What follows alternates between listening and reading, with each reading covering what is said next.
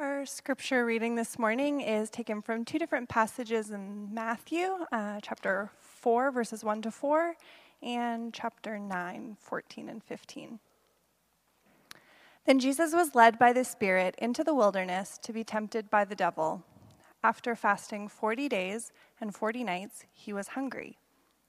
The tempter came to him and said, If you are the Son of God, tell these stones to become bread.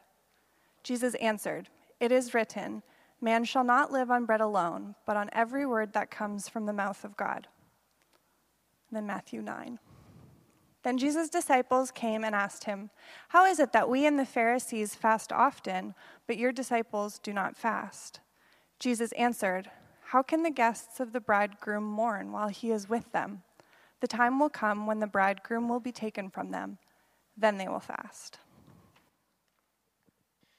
Well, good morning. This month we've been spending some time learning how to pray, and hopefully we are doing that. Hopefully we're learning how to pray. We started off at the beginning of the month looking at some of the foundational things that we learn about prayer. Things like uh, God wants us to communicate with God in prayer, uh, things like you can pray anywhere and you can pray about anything. We talked about uh, some postures and practices that sometimes what we do with our physical bodies or the kinds of prayers that we pray can, can change and shape our prayer lives. And then last week, Helen uh, introduced us to the theme of presence and prayer, being aware of the opportunity to pray and how so many opportunities in our lives are, are prayers in and of themselves, and that we can be aware of that and uh, pay attention to God's presence all around us.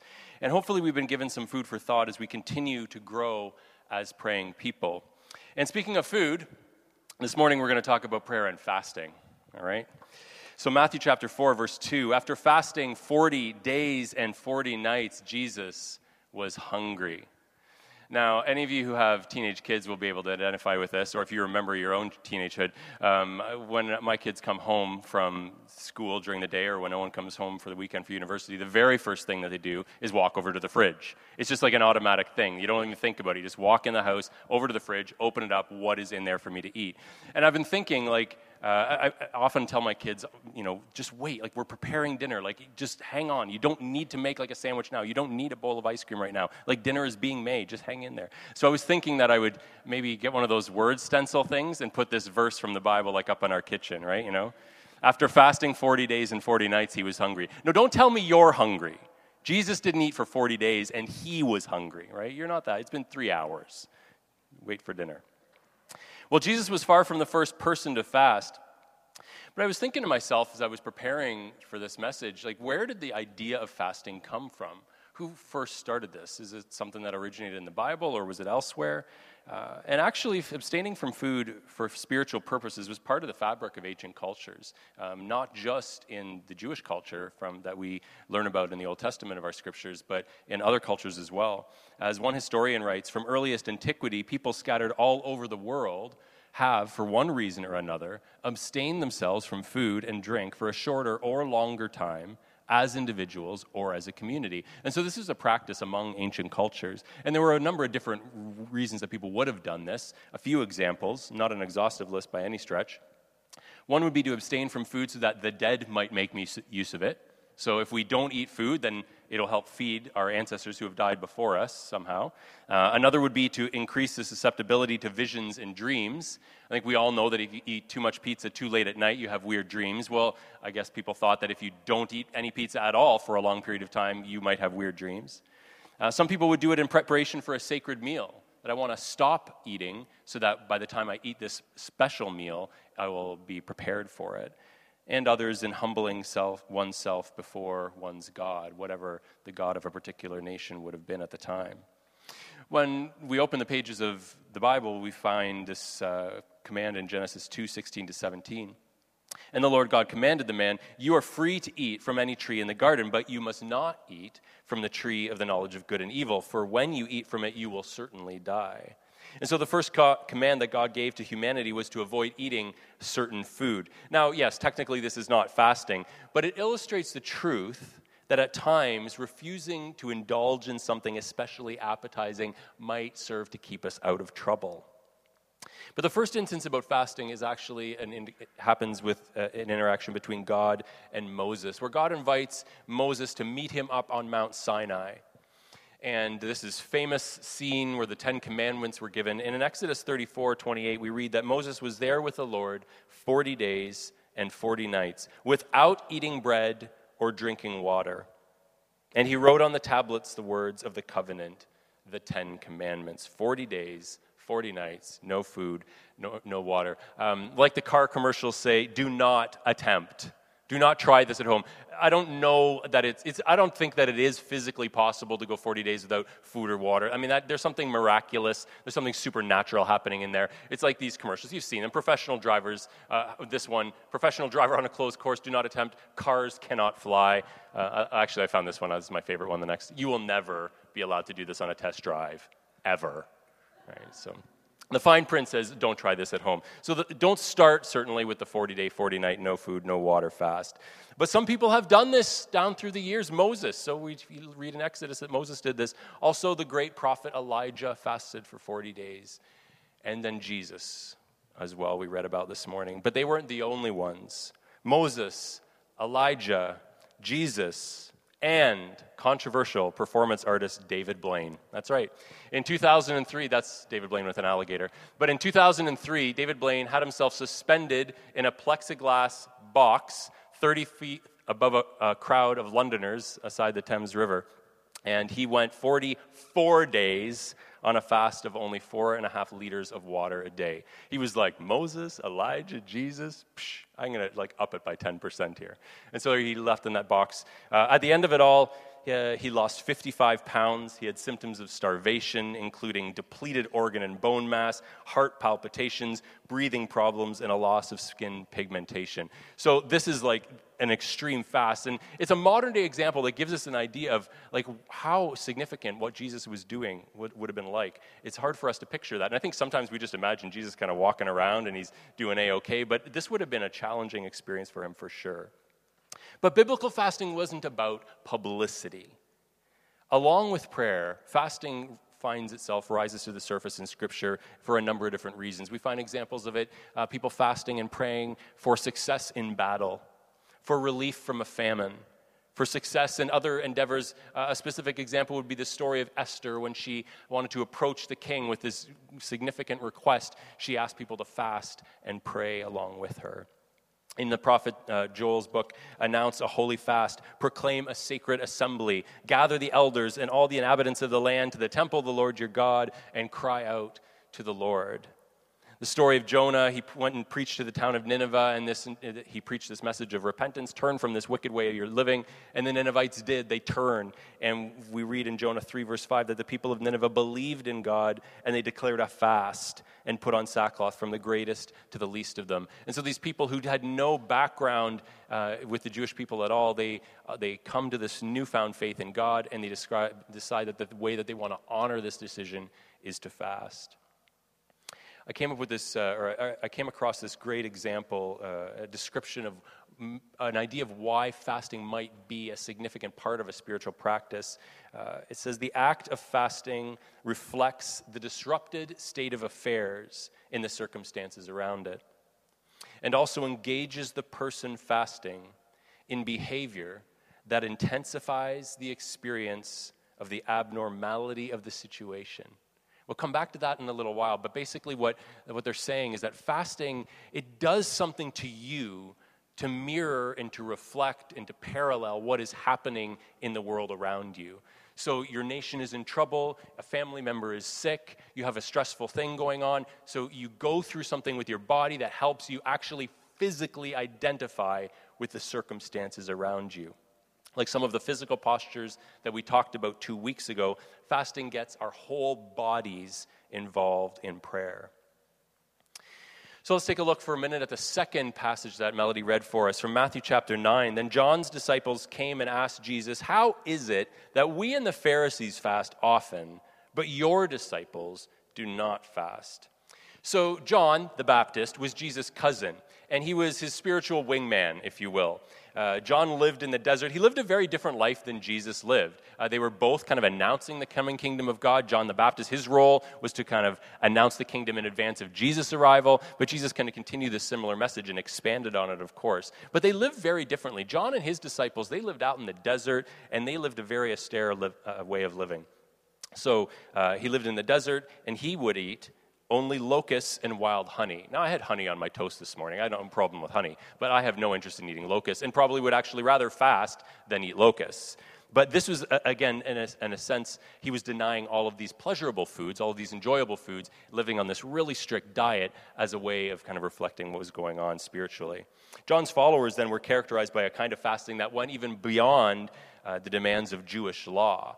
And so you can imagine that they see Jesus, who is supposedly greater than their leader, John. And Jesus and his disciples, none of them are fasting. He's like, okay, wait a second. We're living, we're living out here in the desert. We're eating like locusts and wild honey. And this one, who's supposed to be even greater than our master, they're just eating normally. Actually, I don't think they fast at all. What's going on? And this is the context of this question. Well, Jesus answered them, How can the guests of the bridegroom mourn while he is with them? The time will come when the bridegroom will be taken from them. Then they will fast. You don't show up at a wedding and say, I'm going to pass on the meal. No, the meal is part of the celebration. And so Jesus is saying, like, I'm here. This is the time for feasting. This is the time for celebration. When I'm not here anymore, then that will be a time for them to enter into this practice of fasting. All right, I'm going to ask you to do something that I've never asked you to do before at uh, Elevation, and I was going to ask you to take out your phones. All right. So I'm going to ask you to take out your phones. If you do not have data and you have not hopped on the Wi-Fi here before, here's the link for you: TLC Guest. That's Trillium Lutheran Church Guest, and the password is 22 Willow. Uh, we're going to do a little bit of a, a live poll in a minute here. So you want to hop on and get yourself connected, and then you're going to go to this next slide. John, you can throw it up there for me. All right. So we're going to do a, a, little poll here. So you're going to go to slido.com, S L I D O.com. And when you get there, you're going to see a little window and it's going to say enter your code here. And you're going to enter the code T496. And it'll get you to another screen and you can, I think there's a selection you can click on live polls there. There won't be anything there, but just hang on a second. Um, there's this book in the Old Testament of the Bible called Ecclesiastes. It's a book of wisdom. And there's a, a famous passage in it that says, There is a time for everything, a season for every activity under heaven, a time to mourn and a time to dance. And this is kind of what Jesus was getting at. He's saying, Listen, now is not the time for fasting, but there will be a time for fasting. And I think there's an assumption in Jesus' words here that we often forget. Jesus said, They will fast. He said, like, they're not fasting now, but my followers will fast.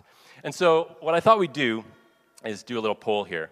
So, if you're on that little site, you're going to see a poll. Uh, there's two things at the end: Q and live poll. So click on the live polls, and then you're going to be able to, uh, then you're going to be able to respond to that. All right.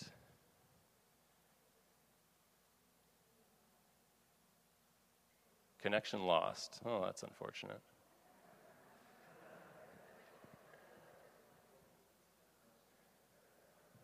Are you seeing the poll question there? Are you seeing that?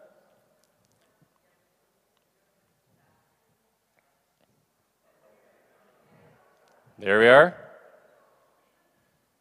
There we go. Okay, so now you're seeing the poll, and well, first response in. So just click your answers with uh, the question again. When was the last time you fasted?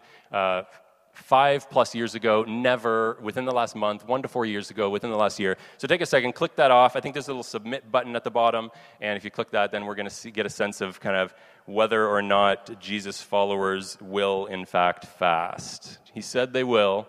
Let's see if they do.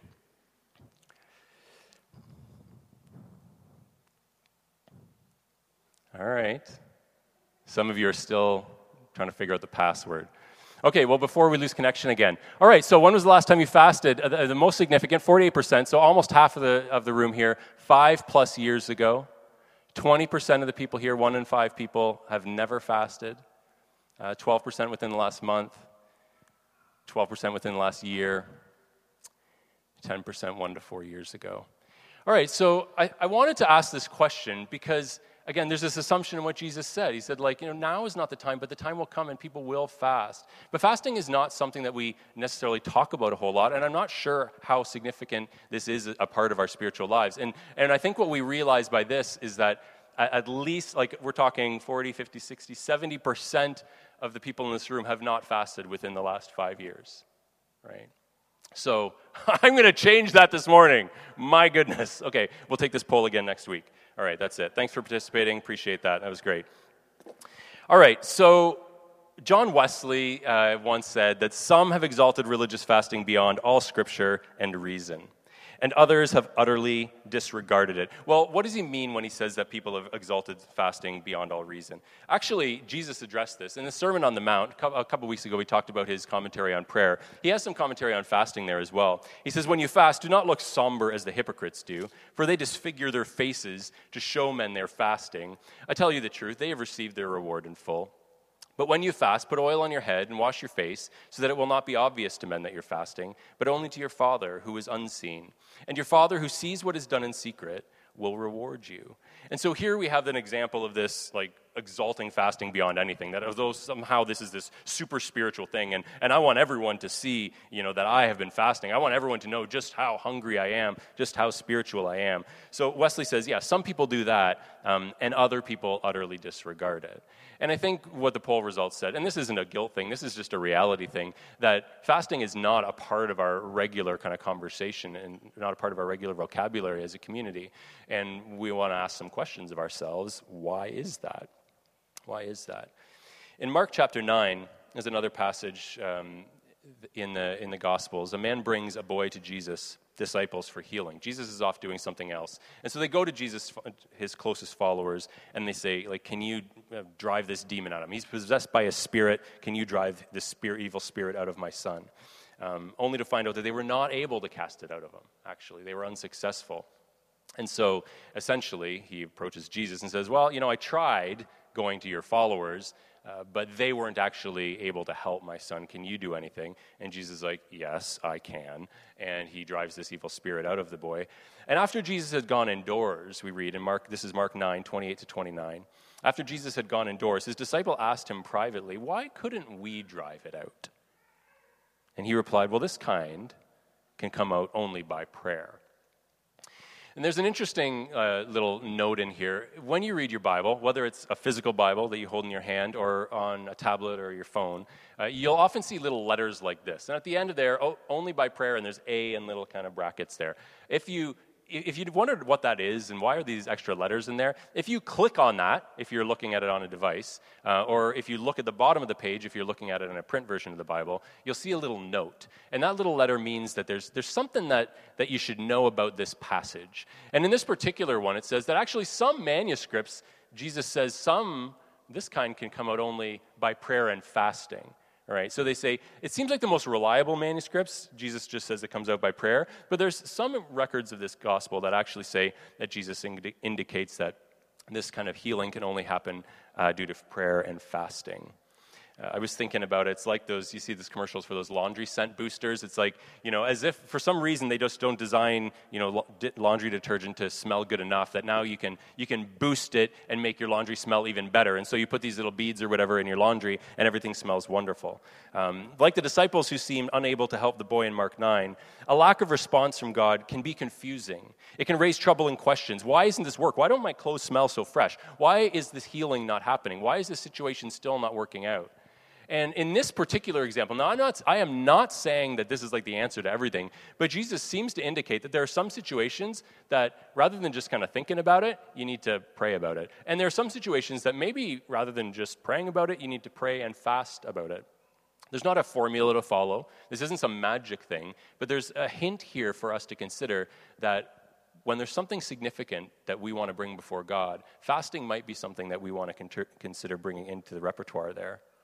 It's not clear what the role of fasting might be in boosting uh, the scent of our praying, so to speak, but I know that from my own experience, that it absolutely increases my focus, my awareness, and my faith. For those of you who have not fasted, um, I guess I would describe it this way. And I think this is actually something that's fairly easy to identify with, even if you haven't fasted for spiritual purposes. If you have gone like a day without food or a half a day without food, you begin to notice like, like your stomach starts growling and you feel kind of like that knot. And if you go long enough without eating, it's really the only thing you think about. Like all that you think about is, I need something to eat now. And there are jokes about it. Are you hangry? You know, and this like that. And, and there are chocolate bar commercials that suggest that their chocolate bar is the solution to this. But it's like when your stomach is, is demanding that you feed it, it just draws your attention to that. And so you can imagine that, what that sensation of hunger is like. Now, if you do this intentionally, if you say, I'm going to intentionally go without something, go without this food for an extended period of time for this spiritual purpose, then what's going to happen when you hear your stomach rumble or you feel that tightening in your gut? What's going to happen? Well, you're going to in- instantly have your attention drawn to that thing. And what is the most likely thing that you're going to do when your attention is drawn to the circumstance that you're fasting for? Well, you're probably going to bring it to God in prayer. And I think that's been my experience in fasting is that one of the best benefits of it is that it is like a constant reminder to you throughout the day or whatever the period is that there's something missing. From earlier. I want to read uh, that quote again, or a couple of elements from that quote. Fasting reflects the disrupted state of affairs. So maybe it's a body that's unwell, maybe it's a, a work situation that is uh, frustrating, maybe it's a relationship that's breaking, maybe it's something in the world that is just so overwhelming.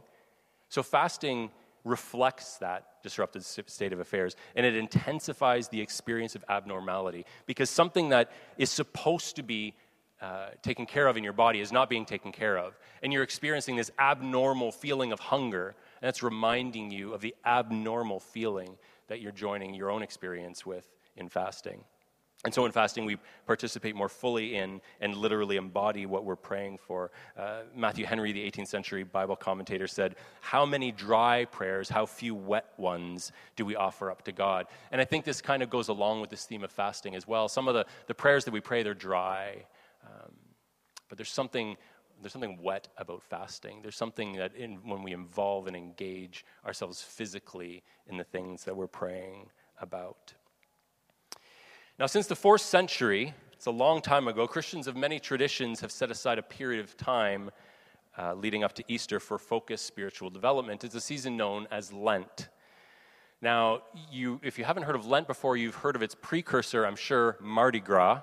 If you have a basic uh, teaching in French, you'll know that Mardi Gras basically means Fat Tuesday. Uh, so Mardi Gras is the big party that happens before the season of Lent begins. So we don't dress up in costumes and have parades as churches, we eat pancakes. So that's how we celebrate Fat Tuesday or Mardi Gras um, before the beginning of Lent. So Lent is this prolonged period of fasting. And so when you get together here in the church gym with us on Tuesday night for some pancakes, it's to celebrate and have this feast together before we begin a season of intentional uh, communal fasting, if you will. And so there's this 40 day period between Ash Wednesday, which is this week, February 26th, and the Saturday right before Easter Sunday morning, which is April 11th. It's a time of spiritual consideration, it's a time of renewing Christ, uh, Christian communion uh, commitment. So maybe uh, you've been on a journey of faith or you're exploring faith, and this could be a time to say, you know what, in the period from, from Ash Wednesday through Easter, I'm going to actually take this time to really take this pursuit of faith in God seriously or if it's a commitment that you've already made to say, This is a time that I want to go deeper. I want to be focused and intention in building my relationship with God. Now, traditionally, people choose to give something up during this period to illustrate their devotion to following Christ. So you might choose to give up junk food, for example, or maybe you will choose to give up Netflix. You talk about, like, well, that doesn't affect my stomach. Well, I'm sure it affects other things, giving up Netflix for a month. Um, or maybe you give up coffee, and we'll just leave it at that. Uh, now, the, the saving grace in this is that Sundays are exempt. Because you think, I could never go 40 days without Netflix, junk food, coffee, whatever. I could never do it. Well, you don't have to. Because every Sunday is like a mini Easter, and so Sundays aren't fast days. So Sunday is a bit of a cheat day as we celebrate Jesus' resurrection in the midst of anticipating uh, the resurrection at Easter. But what's the point of doing this? Why would I give something up during the season of Lent? Will it make me more spiritual? Andrew Murray writes that fasting helps to express to deepen and to confirm the resolution that we are ready to sacrifice everything, even ourselves, to attain what we seek for the kingdom of God. It's a symbol, it's the sign to God. I'm willing to give up anything to pursue your kingdom in this world and in my life. And so in Lent, by denying ourselves something we enjoy, we discipline our will so that we're not ruled by our pleasures. And you might say, well, what's so bad about eating chocolate or watching TV? And the answer is there's nothing bad about it. If you're thinking about giving up something bad for Lent, I would just encourage you to give it up now. Give it up this morning. Don't wait till Wednesday. Just start now. Uh, but the idea is to give up something that's not bad. There's nothing wrong with it. It's the idea of creating a hunger or creating a, lo- a longing or a desire for something that will channel your desire to God. It's not really about what you give up, it's about what you gain. So, something like giving up food, it's a normal part of our human existence. Or maybe you want to give up something that's a part of your daily routine so that it creates an empty space. It disrupts the rhythm of your life. You're about to pick up your phone and you realize, oh, I'm not going to touch my phone, you know, before 9 o'clock in the morning. Or, or you say, oh, I'm going to make myself a cup of tea. No, I'm actually, I'm, I'm not going to have tea this today. And the hunger, the longing, that empty space that's created, it draws your attention to God. A couple of weeks ago, Sophia, my now 17 year old daughter, uh, passed her G2 test. Very exciting. Um, and on the way there, it was funny because we were driving to the test and she wanted to be there at a certain time. And then as we were driving, I realized she couldn't drive on the expressway. So I'd kind of miscalculated the time it was going to get there. And she, and then I was like, oh shoot, I don't want her to be late. So I popped it into the GPS. And the fastest route to get to the driver's training station, uh, center was down a, a road that I've never been on in our city before. And I was like, I've lived here my entire life. And it's uh, Riverbend Drive is where it is. So if you go all the way out, like, out Bridgeport, I have been to that intersection a thousand times. And 900 times I've turned left, and 100 times I've turned right, and I've never gone straight. And so we got to the intersection, and the GPS is like, go straight. I'm like, oh, here we go. So we go straight, and she's driving, and, and I'm looking around. And when you're driving somewhere you've never been before, what happens? You start noticing things, right? You start no, you notice everything. I didn't know that company was here. I didn't know that was here. I didn't see, I've never seen that before. I didn't know that's where this street was. You pay attention to everything when it's new, and I think that's part of what fasting does. It helps us pay attention in a new way when when things are not our normal routine, when things are just a little out of uh, out of the normal order of things, we begin to see things that we haven't seen before. And so I would encourage you during the season of Lent to consider like, am I willing to drive down a path I haven't been down before in hopes that maybe I'll experience something or see something that I haven't seen before? Fasting helps us pay attention in a new way. We notice things about ourselves, we notice things about others, we notice things about the world, we notice things about God. When Jesus was in the wilderness, the tempter came to him and said, If you are the Son of God, tell these stones to become bread. Jesus answered, It is written, Man shall not live on bread alone, but on every word that comes from the mouth of God. That response comes on the other side of this time of focus and determination. That when a temptation was brought to Jesus, take an easy way out. Provide for yourself. Take care of yourself. Look out for number one. But because Jesus had been through this season of intense focus, he was able to respond and say, No, like, I don't need this. What I really need is my Father in heaven. Jesus' 40 days gave him laser focus and a confidence that, would that God would provide for him. And so, denying ourselves things of lesser priority shows us that they're not, in fact, necessary, at which point we can begin to focus on what is necessary. As Richard Foster says, fasting helps us keep our balance in life. Now, a few years ago, when Elevation first started observing Lent, because it really wasn't part of our tradition uh, as a community, uh, but we began to practice it. I kind of fell in love with it right away. And I remember talking to a colleague, a pastor in town, a pastor of a church that I used to attend prior to Elevation's beginnings. And I said, Why did we never do this? Like, why would we never observe Lent? And the response was that, well, we're just supposed to fast all the time. And I thought, well, there is some truth to that. Yes, you do not have to wait until the spring to have a season of fasting and all do it together and do it for 40 days. You do not have to do that. Fasting can happen any, anytime and anywhere. But I think there's something profound and, and beautiful, even, about doing something like this together. And so I would encourage you. Lent is the perfect opportunity to either experiment with fasting, give up a little something every day over a period of time, or to stretch yourself into new territory if you have fasted before, if you have participated in Lent before, to say, you know, I want to stretch myself. I want to see what happens when I allow a space in my life to draw my attention to God. So I'd encourage you uh, to join us and participate this time of year. Just as we gathered here this morning, in response to God's summons, God now sends us out to join in the renewal of all things. in our homes, our neighborhoods, our schools, and our workplaces. Let us pray as we go. Lord, may we experience your presence throughout the week, recognizing where you are at work and responding to the promptings of your Spirit. Give us the wisdom and strength to live the way you've created us to live, reflecting your love for the people and the world around us. Through our actions and our words, may you draw others to journey with us in faith. Send us out today in peace. Amen.